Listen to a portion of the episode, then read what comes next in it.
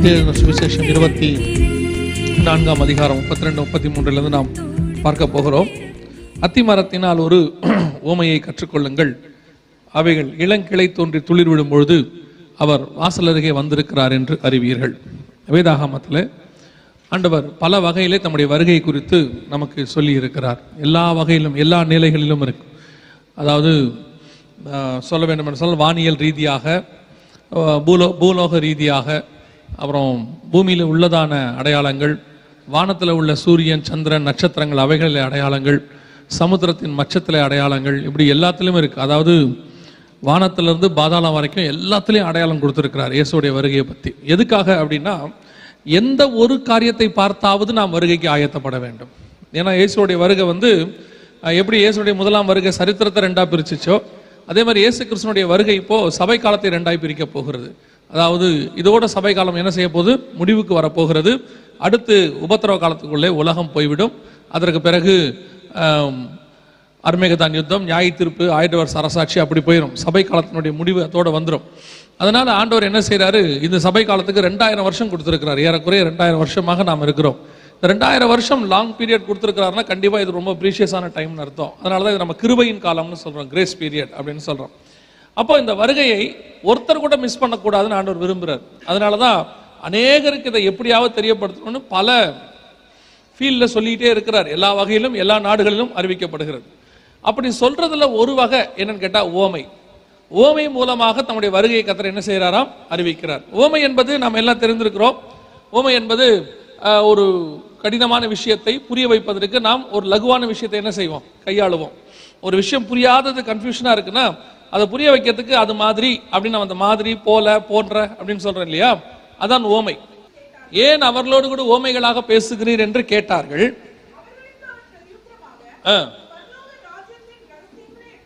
நல்லா கவனிங்க. பரலோக ராஜ்யத்தின் ரகசியங்களை அறியும்படி உங்களுக்கு அருளப்பட்டது, அவர்களுக்கோ.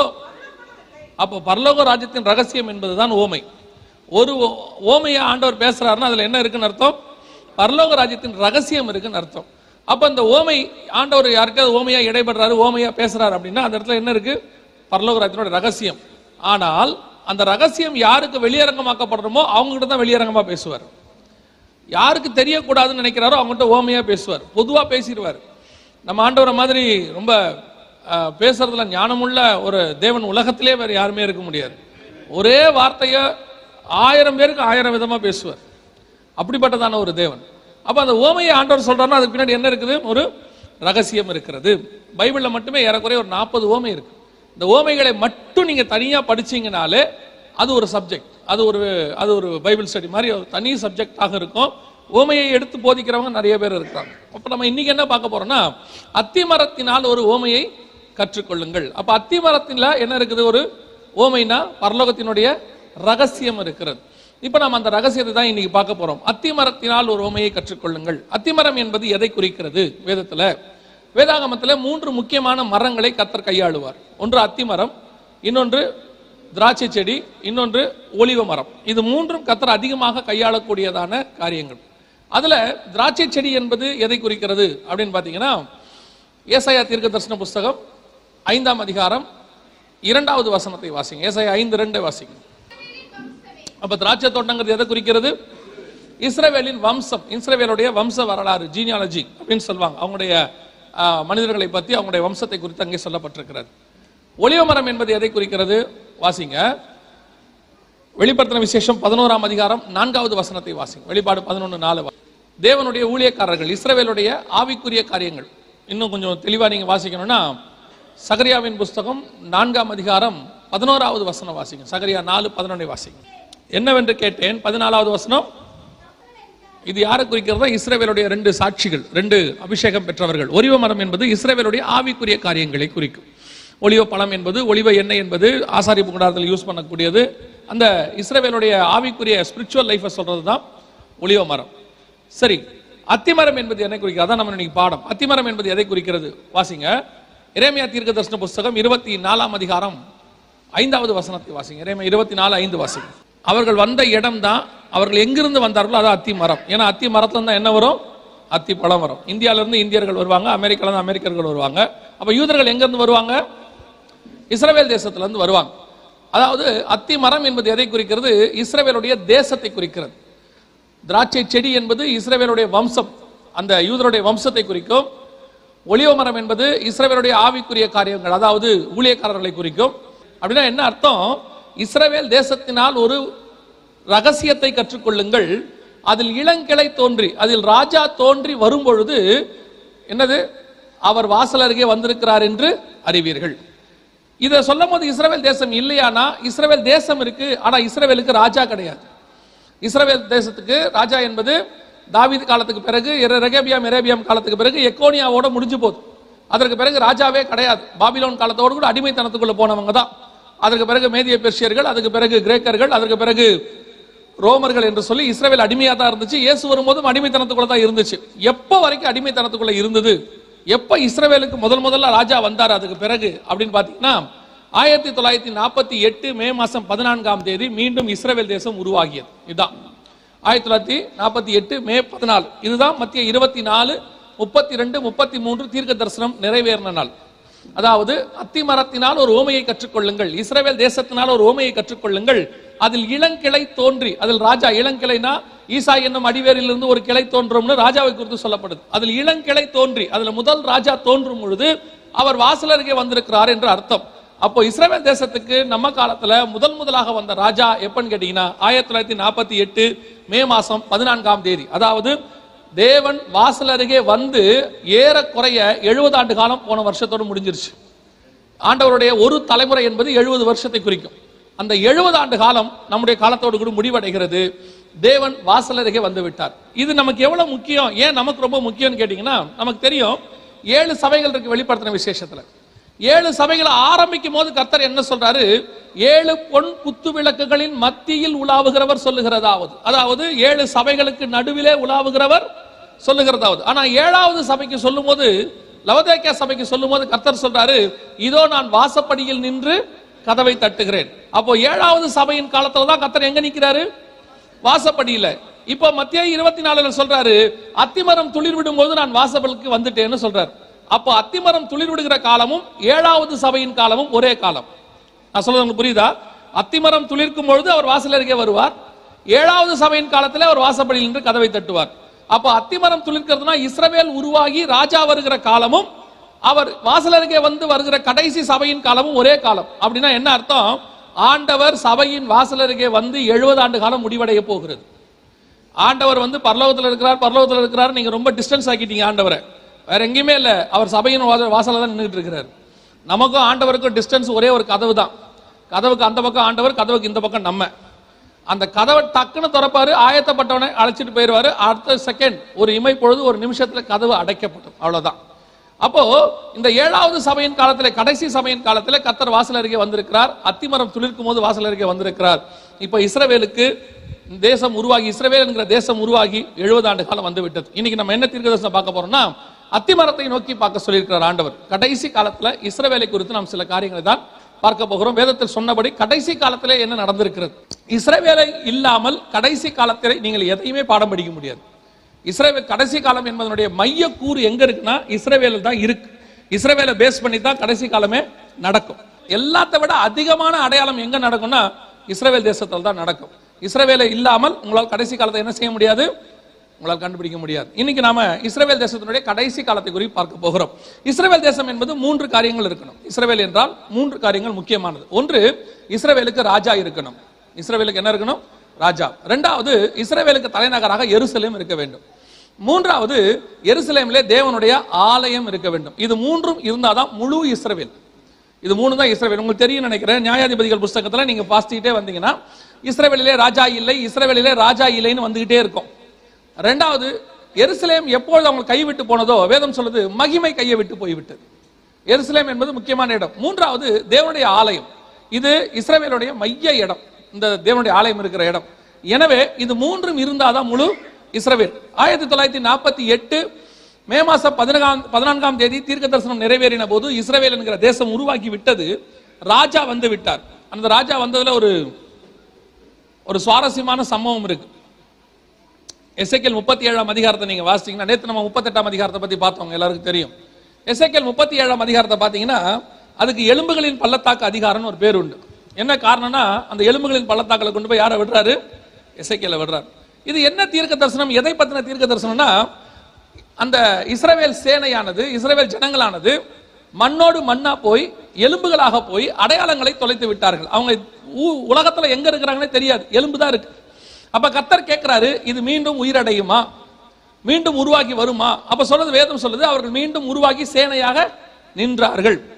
இது எதோடைய அடையாளம்னா, இஸ்ரவேல் என்கிற தேசம், இஸ்ரவேல் என்கிற மக்கள் ஏறக்குறைய இரண்டாயிரம் வருஷமாக இந்த உலகத்திலே காணாமல் போய்விட்டார்கள். அவர்கள் மொழி காணாமல் போய்விட்டது, அவர்கள் இனம் காணாமல் போய்விட்டது, அத்தனையும் போச்சு. கிபி எழுபதோடு கூட காணாம போனவங்க, அதற்கு பிறகு அவங்க என்ன ஆனாங்கன்னே தெரியாது, யாருக்கும் தெரியாது. ஏறக்குறைய ஆயிரத்தி தொள்ளாயிரம் வருஷம் அப்படி இருக்கும்போது இந்த தீர்க்க தரிசனத்தில் ஆண்டவர் சொல்றாரு, அவர்கள் மீண்டும் எழும்பி ஒரு சேனையாக நிற்பார்கள் இருக்கு. இந்த தீர்க்க தரிசனம் தான் ஆயிரத்தி தொள்ளாயிரத்தி முப்பது நாற்பத்தி எட்டு மே மாசம் பதினாலாம் தேதி உருவாச்சு. அதுவும் சேனையாக நிற்பார்கள் இருக்கு. அதோட அர்த்தம் என்ன அப்படின்னு கேட்டீங்கன்னா, அவர்கள் உருவான அன்னைக்கே மே மாசம் பதினாலாம் தேதி இண்டிபெண்டன்ஸ் டே, அவங்களுக்கு பதினஞ்சாம் தேதி யுத்தம், ஃபர்ஸ்ட் யுத்தம் அடுத்த நாள் நடந்துச்சு. அவர்கள் எழும்பும் போது எப்படி எழும்பினார்கள்னா ஒரு ராணுவமாக எழும்பினார்கள். அப்ப நல்லா கவனிச்சு கொள்ளுங்க. இந்த முப்பத்தி ஏழாம் அதிகாரம் என்பது நம்முடைய காலத்தில் நிறைவேறினதான ஒரு தீர்க்க தரிசன அதிகாரம். அதுல ஒரு ஸ்பெஷாலிட்டி என்ன இருக்கு அப்படின்னு பாத்தீங்கன்னா, அந்த முப்பத்தி ஏழாம் அதிகாரத்துல இருபத்தி நாலாவது வசனம் வாசிங்க. முப்பத்தி ஏழு இருபத்தி நாலு வாசிங்க. என் தாசனாகிய தாவீது என்பவர். என்ன ஒரு பெரிய ஆச்சரியம்னா, அந்த இருபத்தி நாலு இருபத்தஞ்சு ரெண்டு வசனத்திலையும் மீண்டும் அவர்கள் உருவாகி வரும் பொழுது, அதாவது மீண்டும் ஒரு சேனையாகி வந்து நிற்கும் போது அவர்களுக்கு ராஜாவாக யார் இருப்பானா, தாவீது என்பவர் ராஜாவாக இருப்பார். அந்த இருபத்தி நாலு இருபத்தஞ்சு ரெண்டு வசனத்துல இருக்கு. இது யாரை பத்தின ப்ராபசினா, இயேசு கிறிஸ்துவ பத்தின தீர்க்க தரிசனம். இயேசு கிறிஸ்து கடைசியாக தாவீதின் சிங்காசனத்துல வந்து என்ன செய்ய போறாரு, உட்கார்ந்து ஆளுகை செய்ய போறாரு. தாவீதின் திறவுகோல் அவருக்கு தரப்பட போகிறது. அதெல்லாம் உண்மை. அதுல என்ன ஒரு கோஇன்சிடென்ஸ் அழகானு கேட்டீங்கன்னா, ஏறக்குறைய மூவாயிரம் வருஷம் கழிச்சு இஸ்ரவேலுக்கு ராஜா வராரு. அதாவது பிரதமர், நம்ம காலத்துல சொன்னா பிரதமர், அந்த காலத்துல ராஜா. யோசித்து பாருங்க, தேவன் மீண்டும் தீர்க்க தரிசனத்தை நிறைவேற்றி இஸ்ரவேல் தேசத்தை கொண்டு வந்து அதுக்கு ராஜா வந்து உட்கார வைக்க போறாரு. அப்படி உட்கார வைக்கும் போது அதனுடைய முதலாவது ராஜா பேர் என்னன்னு கேட்டீங்கன்னா டேவிட் பென் கூரியன். இருக்கார் பாருங்க, இவர் பேர் தான் டேவிட் பென் கூரியன். தாவீது பென் கூரியன் என்பது அவருடைய பேர். கரெக்டா டேவிடுங்கிறவர் தான் அதுக்கு ராஜாவாக வந்து உட்கார்ந்தார். எதுக்கு சொல்றேன்னா, இந்த இஸ்ரவேல் விடுதலைக்கு போராடினவங்க எத்தனையோ பேர் இருக்கிறாங்க. ஜைனிஸ்டின் பேர் அவங்களுக்கு. அதுக்கு வந்து தியோடர்னு ஒருத்தர் போராடினார், அவர் தான் அதுக்கு மூல காரணமே. எவ்வளவோ பேர் போராடினாங்க. ஆனா வந்து உட்கார்ந்தது யாருன்னு பாத்தீங்கன்னா அந்த தாவீது அப்படிங்கிறவர் தான் வந்து உட்கார்ந்தார். இசைக்கேல் முப்பத்தி ஏழு இருபத்தி நாலு இருபத்தஞ்சுல தாவீது என்பவர் ராஜாவாக இருப்பார். அது இயேசுவை பத்தினதாக இருந்தாலும் முதலாவது ராஜாவாக உட்காரும் போது ஆண்டவர் சொன்னது யாருன்னா தாவீது தான் கொண்டு வந்து உட்கார வைக்கிறார். இந்த தாவீது என்கிற பெயர் வேதத்துல ஒரு அதிகமாக உபயோகப்படுத்தப்பட்ட மனுஷ பெயர். டோட்டல் பைபிளுமே எந்த மனுஷனுடைய பேர் அதிகமாக யூஸ் பண்ணப்பட்டிருக்குன்னு பார்த்தீங்கன்னா தாவீதோடைய பேர் தான். காரணம், தாவீது தேவனுக்கு இருதயத்துக்கு ஏற்ற ஒரு மனுஷன். ஒரு சாதாரண ஒரு ஆடு மேய்க்கிறவனாக இருந்து இதனுடைய இருதயத்துக்கு ஏற்றவனா மாறி தேவனே அவனுடைய சிங்காசனத்துல இருந்து உட்கார்றாரு. இயேசு கிறிஸ்துவே கடைசியில தாவீது என்கிற பேர்ல வராருன்னா யோசித்து பாருங்க, அவன் எந்த அளவுக்கு தேவனுக்கு உகந்தவனாக வாழ்ந்திருக்கணும். அதான் ரொம்ப ஆச்சரியம். மூவாயிரம் வருஷம் கழிச்சு ஒருத்தர் அந்த நாட்டுக்கு ராஜாவை ஆண்டவர் வந்து உட்கார வைக்கிறாரு. அதுல யாரோட பேர்ல வந்து உட்கார வைக்கிறாரா, டேவிடுங்கிற பேர்ல. இதெல்லாம் வந்து சாதாரணமான விஷயமே கிடையாது. வேதத்துல சொல்லப்பட்ட தீர்க்க தரிசனங்கள் ஒவ்வொன்றையும் யோசித்து பாருங்க. ரெண்டா மூவாயிரம் வருஷம் கழிச்சு ஒரு பேரு, அதுவும் கரெக்டா தாவீதுங்கிற பேரை கொண்டு உட்கார வைக்கணும். மாடர்னைஸ்ட் ஆயிருக்கும், எவ்வளவோ மாறி இருக்கும், என்னென்னவோ நடந்திருக்கும், ஆனா கரெக்டா தாவீது என்கிற பேர். அதுதான் கர்த்தருடைய கிருபை. அல்லேலூயா. அப்படி அந்த தேவன் நம்மையும் அதே போல நேசிக்க வல்லமை உள்ளவராக இருக்கிறார். நாமும் தேவனுக்கு இருதயத்துக்கு ஏற்றவராக என்ன செய்ய முடியும், இருக்க முடியும். கர்த்தர் சொன்னபடி இஸ்ரவேலுக்கு ராஜா வந்து விட்டது. இப்ப ரெண்டாவது மிக முக்கியமானது, இஸ்ரவேலுக்கு தலைநகராக என்ன இருக்கணும், எருசலேம் இருக்கணும். ஆனால் ஆயிரத்தி தொள்ளாயிரத்தி நாற்பத்தி எட்டுல இஸ்ரவேல் தேசம் உருவாகும் போது அதுக்கு தலைநகராக எருசலேம் இல்லை. ஏன் இல்லை அப்படின்னு சொன்னா, அதுக்கு ஒரு ஆவிக்குரிய காரணம் இருக்கு, ஒரு உலக பிரகாரமான ரீசனும் இருக்கு. ஏன் இஸ்ரவேலுக்கு தலைநகராக எருசலேம் கொடுக்கல? அப்போ வந்து டெல் அவிவ் அப்படிங்கிற பட்டணம் தான் அதுக்கு தலைநகராக இருந்தது. ரெண்டாயிரத்தி பதினெட்டு வரைக்கும் அதான் இருந்தது. ஏன் கொடுக்கல அப்படின்னு சொல்லி கேட்டீங்கன்னு சொன்னா, ஒரே ஒரு வசனம் மட்டும் வாசிங்க. மீகா தீர்க்க தரிசன புஸ்தகம் மூன்றாம் அதிகாரம் பனிரெண்டாவது வசனம் வாசிங்க.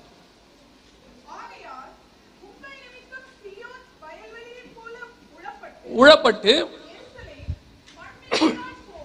எருசலேம் என்னவாயிடும், மண்மேடுகளாகி போகும் அப்படின்னு ஆண்டவர் தீர்க்க தரிசனம் உரைத்தார். கரெக்டா இயேசு கிறிஸ்துக்கு அப்புறம் கிபி எழுபதுக்கு அப்புறம் பாத்தீங்கன்னா எருசலேம் மண்மேடா போச்சு. அதாவது இப்படிதான் இருந்துச்சு எருசலேம். எருசலேமை சுத்தி பார்த்தவங்க ஆயிரத்தி தொள்ளாயிரத்தி எட்டுகள்ல புக் எழுதி இருக்கிறாங்க. அந்த புக்கில் ஒரு புக்கோட பேரு east is the David city, இதுவா தாவிதின் நகரம் அப்படின்னு. என்னன்னா எருசலேம்ல ஒரு மரம் கூட கிடையாதான், ஒரே ஒரு மரம் கூட கிடையாதான். அதாவது மலைகள்ல ரோட்ல எங்கேயுமே ஒரு மரம் கிடையாது. ஆண்டவர் சொல்லியிருக்கிறார் எரேமியா இருபத்தி ஆறுல இதே காரியத்தை, எருசலேம் மொட்டையடிக்கப்படும் இருக்கு. ஏன்னா அந்த அளவுக்கு எருசலேம்ல விக்கிரகாராதனை. ஆண்டவர் சொல்றாரு ஒவ்வொரு மரத்துக்கு கீழையும் அவள் விபச்சாரம் பண்ணினாள், ஒவ்வொரு மலைகளுக்கு மேலேயும் வேசித்தனம் பண்ணினான். உலகத்திலே ஆண்டவர் அருவருக்கிற மிக முக்கியமான பாவங்களில் ஒன்று விக்கிரகாராதனை. இந்த சிலை வழிபாடு கர்த்தருக்கு பிடிக்காத ஒரு காரியம்.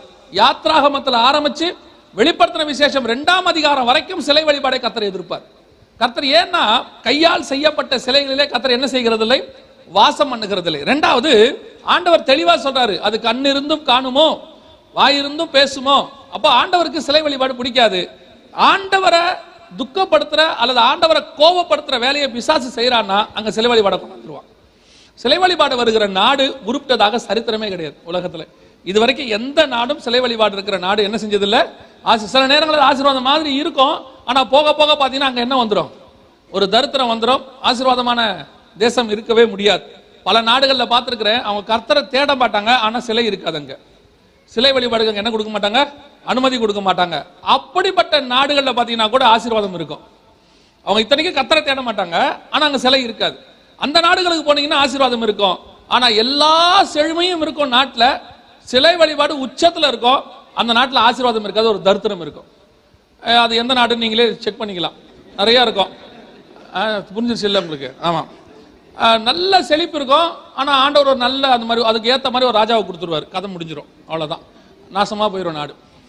அப்போது ஆண்டவர் அருவருக்கிற மிக முக்கியமான காரியங்களில் ஒன்று சிலை வழிபாடு. அதனால் வேதம் சொல்லுது எருசலேம் என்னவாயிருச்சான், மண்மேடாகி போகும். இது ஆவிக்குரிய காரணம். உலக பிரகாரமான காரணம் என்ன அப்படின்னு கேட்டிங்கன்னா, இந்த இடம் இருக்கு பார்த்தீங்களா, இதுதான் உலகத்திலேயே த மோஸ்ட் சென்சிட்டிவ் பிளேஸ் அப்படின்பாங்க. இன்னைக்கு உலகத்தில் இருக்கிறதுலையே ரொம்ப சென்சிட்டிவான மூன்றாம் உலக யுத்தம் நேற்று பார்த்தோம் இல்லையா, அது வெடிப்பதற்கு காரணம் இஸ்ரேலுக்கு விரோதமாக ரஷ்யா வந்து அது வெடிப்பதற்கு ஒரு காரணம் எங்க இருக்கும்னா இந்த இடத்துல தான் இருக்கு. இதுதான் இருக்கிறதுலையே த மோஸ்ட் சென்சிட்டிவ் பிளேஸ். இது என்ன இடம் அப்படின்னு கேட்டீங்கன்னா எருசலேமினுடைய சென்டர் பாயிண்ட். எருசலேமில் மௌரியா மலை அப்படின்னு பேரு, டெம்பிள் மவுண்ட் அப்படின்னு சொல்லுவாங்க. இந்த எருசலேமே அப்படிப்பட்ட ஒரு இடம் தான். தத்தளிப்பின் பாத்திரம் இருக்கு பைபிள்ல. எருசலேம் எப்படிப்பட்டது, தத்தளிப்பின் பாத்திரம். காரணம் என்னன்னு கேட்டீங்கன்னா, எருசலேம் மூன்று முக்கியமான மதங்களுக்கு மைய இடம். முதலாவது யூதர்களுக்கு. என்ன யூதர்களுக்கு ரொம்ப முக்கியம் அப்படின்னு கேட்டீங்கன்னா, அது யூதருடைய ரத்தத்தோட கலந்த ஒரு இடம். எப்ப யூதர்களுக்கு எருசலேம் கையில வந்துச்சு அப்படின்னு கேட்டீங்கன்னா, பதிமூணாம் அதிகாரம் ஆதியாகமத்தின் புஸ்தகத்துல ஆபிரகாம் சோதோம்ல போய் ஜெயிச்சுட்டு வர்றார், லோத்து மீட்டு வரும்போது எதிரில் அவருக்கு அப்பமும் ரசமும் ஒருத்தர் கொண்டு வந்தார். உங்களுக்கு தெரியும் நினைக்கிறேன், யார் கொண்டு வந்தது, மெல்கிசேதேக்கு கொண்டு வந்தார். இந்த மெல்கிசேதேக்கு எந்த ஊருக்காரன்னு பார்த்தீங்கன்னா வசனம் தெளிவாக இருக்கும், சாலேமின் ராஜாவாகிய மெல்கிசேதேக். அந்த ஷாலம் தான் எருசலேம். எருசலேம் அப்படின்றால் சாலம் என்றால் சமாதானம், எருசலேம் என்றால் சமாதானத்தின் நகரம் அப்படின்னு அர்த்தம். அதனுடைய ராஜாவாக இருந்தவர் தான் யாரு, மெல்கிசேதேக்கு. அதுக்கு ஆவிக்குரிய அர்த்தங்கள் நிறைய இருக்குது. அன்னைக்கே எருசலேம் யார்கிட்ட வந்துருச்சு, ஆபிரகாமை நோக்கி வந்துருச்சு. இது முதலாவது ஸ்பிரிச்சுவல் தாட். ரெண்டாவது, ஈசாக்கை பலியிடும்படி மோரியா மலைகளில் ஒன்றில் அவன் போய் பலியிடும்படி கொண்டு போனான்னு இருக்கு இல்லைங்களா, அதுதான் எருசலேமினுடைய மோரியா மலை. இந்த இடம் டோம் ஆஃப் ராக் அப்படின்னு சொல்லுவாங்க, இந்த இடத்துல இருக்கு. இதுதான் டெம்பிள் மவுண்ட் அப்படிம்பாங்க. இந்த இடத்துக்கு தான் கூட்டிட்டு வந்தது. அதுக்கு பிறகு அங்கே ஒரு ஆட்டுக்குட்டியை பலி கொடுத்தார். அன்னைக்கே எருசலேம் யார் கைக்கு வந்துருச்சு, அவங்க கைக்கு வந்துருச்சு. சரி, இதெல்லாம் வந்து ஸ்பிரிச்சுவலா நீங்க சொல்றீங்க அப்படின்னா, தாவீது சீயோன் கோட்டைக்குள்ள போய் சண்டை போட்டு ஒரு இடத்தை பிடிச்சாரு, எபூசு அப்படிங்கிற ஒரு பட்டணத்தை. அந்த எபூசு பட்டணம் தான் அவர் காலத்துல எருசலேம். அந்த எருசலேமுக்கு அவர் காலத்துல எபூசுன்னு பேரு, அதை தான் அவர் பிடிச்சார். அப்ப யுத்தம் மூலமாக வந்து யார் கைக்கு வந்துருச்சு, யூதர்கள் கைக்கு வந்துருச்சு. இதெல்லாம் நடந்து மூவாயிரம் வருஷம் ஆகி போச்சா. அதனால யூதருடைய ரத்தத்தோடு ஒரு பல நேரங்களில் நமக்கு என்னன்னு கேட்டீங்கன்னா, இந்த மீடியாக்கள் யூதர்களை பத்தின உண்மைகளை, எருசலேம் பத்தின உண்மைகள் நமக்கு சொல்லாது. அதுவும் இந்தியாவில் இருக்கிற மீடியா வந்து கண்டிப்பா உங்களுக்கு சொல்லாது. காரணம் என்ன, இந்தியாவில் யூதர்களே கிடையாது. நம்ம பார்த்தபடி ஆயிரத்தி தொள்ளாயிரத்தி எழுபத்தி ஒன்றில் எல்லா யூதர்களையும் அமிச்சிட்டாங்க. ஸோ என்ன கிடையாதுன்னா, இந்தியாவில் யூதர்களே கிடையாது. உலகம் முழுக்க நீங்க இந்தியா மட்டும் இல்ல எந்த நாட்டிலுமே எங்க இருக்க மாட்டாங்க, யூதர்கள் இருக்க மாட்டாங்க. அதுக்கு காரணம் சகரியா பனிரெண்டுல ஆண்டவர் சொல்லிட்டாரு, கடைசியா அவர்களை உலகத்தில் இருக்கிற எல்லா பக்கத்துல இருந்து என்ன செய்வேன் கொண்டு வந்து இஸ்ரவேல்ல சேர்ப்பேன்னாரு. அதனால அவங்க வந்துட்டாங்க. அதனால எருசலேம் யூதர்களுக்கு ரொம்ப முக்கியமான ஒரு ஸ்தலம், மைய இடம். பல நேரங்களில் உங்களுக்கு உண்மை தெரியணும்னா வேதத்தை தான் பார்க்கணும். இன்னைக்கு இருக்கிற மீடியாக்கள் எல்லாம் என்ன செய்யும், நிறைய பொய்கள் சொல்லும். இந்த மீடியால இஸ்ரேல் பாலஸ்தீன பிரச்சனைகள் நீங்க கேள்விப்பட்டிருப்பீங்க இல்லையா, நிறைய இஸ்ரேல் பாலஸ்தீன பிரச்சனை வருது. அதுவும் இந்த ஜென்ரேஷன்காரங்களுக்கு எது உண்மைனே தெரிய மாட்டேங்குது. கணக்குப்படி பார்த்தீங்கன்னா யூதர்கள் ஏதோ ராணுவ வீரர்கள் சுடுற மாதிரியும் பாலஸ்தீனர்கள் வந்து கஷ்டப்படுற மாதிரியும் ஒரு ஒரு சீன் ஒன்று உருவாகி இருக்கு. ஆக்சுவலாக இதுக்கு பின்னாடி நடந்த சம்பவத்தை நீங்கள் ஒரு அஞ்சு நிமிஷம் தெரிஞ்சுக்கிறது நல்லது, நீங்களாம் தெரிஞ்சு வச்சுக்கணும். ஏன்னா இதை பேஸ் பண்ணி தான் இப்போ சண்டை நடக்க போகுது, மூன்றாம் உலக யுத்தமே அதை பேஸ் பண்ணி தான் ஆரம்பிக்க போகுது. அதனால உங்களையும் பிரெயின் பிரெயின் வாஷ் பண்ணிடுவாங்க. உண்மையிலேயே ஆக்சுவலாக என்ன நடந்தது அப்படின்னு கேட்டால், ஆயிரத்தி தொள்ளாயிரத்தி நாற்பத்தி எட்டு மே மாதம் பதினாலாம் தேதி விடுதலை அடையும் போது ஏழு அரபு நாடுகள் எல்லாம் சேர்ந்து இஸ்ரேலுக்கு விரோதமாக பதினஞ்சாம் தேதி போர் செய்ய அவங்க அறிவிச்சாங்க. அறிவித்த போது அன்னைக்கு பிரதமர் அந்த பெஞ்சமின் நெத்தன்யா மன்னிக்கணும் டேவிட் பென்குரியன் என்ன பண்ணாரு, ஜெருசலேம் போஸ்ட் அப்படிங்கிற பத்திரிகையிலையும் எழுதினாரு, அன்னைக்கு உள்ள ரேடியோலையும் பேசினாரு. என்ன சொன்னாரு, உள்ள இருக்கிற அரபியர்களும் யூதர்களும் இணைந்து நாம் என்ன செய்வோம், இந்த யுத்தத்தை சந்திப்போம். யுத்தம் முடிஞ்ச உடனே நம்ம பேச்சுவார்த்தை மூலமா எல்லாத்தையும் என்ன செய்யலாம், பேசி தீர்த்து கொள்ளலாம் அப்படின்னாரு. ஆனா இந்த ஏழு அரபு நாடுகளும் என்ன பண்ணாங்க, நாங்க ஒரு அரபியர்களையும் கொல்ல விரும்பல, உள்ள இருக்கிற அரபியர்களா வெளியே வந்தீங்கன்னா நாங்க ஒரு மணி நேரத்துக்குள்ள இஸ்ரேலை க்ளோஸ் பண்ணிடுவோம், மீண்டும் பழையபடி ஒரு ரெண்டாயிரம் வருஷத்துக்கு முன்னாடி எப்படி இருந்ததோ அதே மாதிரி நாங்கள் என்ன செஞ்சிருவோம், முழுக்க முழுக்க அரபியர்கள் வசத்தை இந்த நாட்டை கொடுத்துருவோம், நாங்க ஒரு அரபியர் ரத்தத்தையும் சிந்த விரும்பல அப்படின்னு சொன்ன உடனே யாரு பேச்ச கேட்கறதுன்னு உள்ள இருக்கிற அரபியர்களுக்குலாம் ஒரு டைலமா. அப்ப கடைசியா முடிவெடுத்தாங்க, ஏழு நாடுகள் பெரிய பெரிய நாடுகள், இஸ்ரேல் இப்பதான் உருவாகி ஒரு நாள் குழந்தை, ஸோ கம்பல்சரி யார் ஜெயிச்சிருவா, ஏழு நாடுகளும் ஜெயிச்சிரும். இது போல அதுக்கு யூகே உடைய எழுநூறு ராணுவ தளவாடங்கள் வரை ஜோர்டான் கையில் கொடுத்துருந்தாங்க. ஸோ ஜோர்டானும் இஸ்ரேலுக்கு அகைன்ஸ்டா நின்ன உடனே எல்லாரும் முடிவு பண்ணிட்டாங்க இஸ்ரேல் என்ன ஆயிடும், தோக்க போகுதுன்னு சொல்லி. கடைசியா உள்ள இருந்த அரபியர்கள்லாம் சேர்ந்து ஒரு முடிவு எடுத்தாங்க, யுத்தம் முடிகிற வரைக்கும் நம்ம என்ன செய்வோம், தேசத்தை விட்டு வெளியே இருப்போம், யுத்தம் முடிஞ்ச உடனே உள்ள வந்துடலாம்னு சொல்லி தேசத்தை விட்டு எல்லாரும் வெளியே வந்தாங்க. இது நடந்தது ஆயிரத்தி தொள்ளாயிரத்தி நாற்பத்தி எட்டு மே மாசம் பதினான்காம் தேதி சாயங்காலம் நடந்தது. ஏன்னா காலையில பதினோரு மணிக்கு தான் அவர்கள் விடுதலையானார்கள். இது முடிஞ்ச உடனே யுத்தம் ஆரம்பிச்சது. யுத்தத்துல ஏழு வழியாய் வந்தார்கள், எத்தனை வழியா ஓடினாங்கன்னே தெரியாது. ஒரே நாள் குழந்தை திருப்பி அடிச்ச அடி இன்னைய வரைக்கும் எவனும் இஸ்ரேல் வரமாட்டான். அன்னைக்கு அடிச்ச அடி. அந்த யுத்தத்துல வந்து வெறும் இஸ்ரேல் மாத்திரம் ஜெயிக்கல, கர்த்தருடைய கரம் அவர்களோடு கூட இருந்தது. அதுல நிறைய சாட்சிகள் இருக்கு. ஃபர்ஸ்ட் அந்த வார்ல கர்த்தர் எப்படி எப்படிலாம் செஞ்சாருங்கிற சாட்சி புஸ்தகமே தனியா இருக்கு, அதை படமாவும் எடுத்திருக்கிறாங்க. அதெல்லாம் பாத்தீங்கன்னா இன்னைக்கும் நம்ம ஆண்டவர் ஜீவனோடு கூட இருக்கிறார் என்பதை நமக்கு அதை சொல்லிக்கிட்டே இருக்கும். ஒரு எகிப்துக்கார ராணுவ வீரன் எழுதியிருக்கிறான், அவர்கள் இஸ்ரேல் எல்லைக்குள்ள சீனாய் தீபகற்பம் வழியா உள்ள நுழைய போறாங்க. இஸ்ரேல் எல்லைக்குள்ள நுழையும் போது திடீர்னு எங்கிருந்து குளவிகள் வந்துச்சுன்னே தெரியாதான், லட்சக்கணக்கில் குளவிகள். குளவி தெரியும் தானே உங்களுக்கு, குளவி வந்துச்சான். இவங்க அத்தனை பேரையும் விரட்டி கொண்டு போய் திருப்பி எகிப்து பார்டர்லேயே விட்டுட்டு ரிட்டர்ன் ஆகி போயிடுச்சு. அவங்கள கொட்டவும் இல்லை ஒன்றும் இல்லை, விரட்டிக்கிட்டே போய் எகிப்து பார்டரில் விட்டுட்டு திரும்பி போயிடுச்சு. அவன் சொல்றான் இது கர்த்தருடைய கரம்ங்கிறான், அவன் எழுதியிருக்கிறான், இது நாங்கள் ஒன்றுமே செய்யல. அதே மாதிரி இன்னொரு பக்கத்தில் இஸ்ரேலர்கள் முன்னேறிக்கிட்டு இருக்கும் போது மிகப்பெரிய பாலைவன புயல், புயல் அடித்த உடனே எல்லாரும் கீழே படுத்துட்டாங்க. எகிப்து சாரி இஸ்ரேலுடைய தளபதி வந்து ஜோம் பண்றார், ஆண்டவரே எங்களுக்கு விரோதமா நீர் போராடினால் நாங்கள் எப்படி யுத்தம் செய்வோம், இந்த புயலை அடக்குங்கப்பான்னு. ஒரு மணி நேரம் பயங்கர புயல், யார் பேச்சும் ஆண்டவர் கேட்கல, பயங்கர புயல் அடிச்சு முடிச்சிருச்சு எல்லாம். அதுக்கப்புறம் எழுந்திரிச்சு பார்த்தா அவங்க நின்ன இடத்துல இருந்து எதிரிகள் புதைச்சி வச்சிருந்த எல்லா கண்ணி வெடிகளையும் கண்டுபிடிச்சாங்க. அவங்க ஒருவேளை உள்ள வந்திருந்தாங்கன்னா அத்தனை பேரும் நொறுங்கி செத்து போயிருப்பாங்க. கர்த்தர் அத்தனை கண்ணி வெடிகளையும் அவர்களை காட்டி கொடுத்தார். இந்த யுத்தத்தை நடத்தினது கர்த்தர். அல்லேலூயா. அந்த யுத்தத்தில் அவர்கள் ஜெயித்தார்கள். ஜெயித்த உடனே டேவிட் பென்குரியன் பண்ண முதல் வேலை, எல்லா பார்டரையும் மூடிடு, வெளியே போன ஒரு பையிலையும் உள்ள விடாதுன்ட்டு. அன்னைக்கு வெளியே போனவங்க தான் இன்னை வரைக்கும் பாலஸ்தீன அகதிகள், இன்ன வரைக்கும் அங்கே இருக்கிறாங்க. என்ன பெரிய விஷயம்னா, இவங்க அமிச்சிட்டாங்க, ஒரு வேலை மூடிட்டாங்க, அது என்ன வேணா வச்சுங்க. அந்த கூப்பிட்டாங்களே ஏழு நாடு, இவங்களாவது ஏதாவது இடம் கொடுத்துருக்கணும்ல. இன்னை வரைக்கும் அவங்க குடியிருக்கிறது இஸ்ரேலுடைய எல்லையில் தான் குடியிருக்கிறார்கள் ஒழிய அந்த இடமும் இஸ்ரேலுக்குரியது தான், அதுவும் இஸ்ரேல் தான் கொடுத்துருக்கு. இன்னுக்கு அவங்களுக்கு ஜாப் ஆப்பர்ச்சுனிட்டிஸ் இஸ்ரேலில் தான் இருக்கு.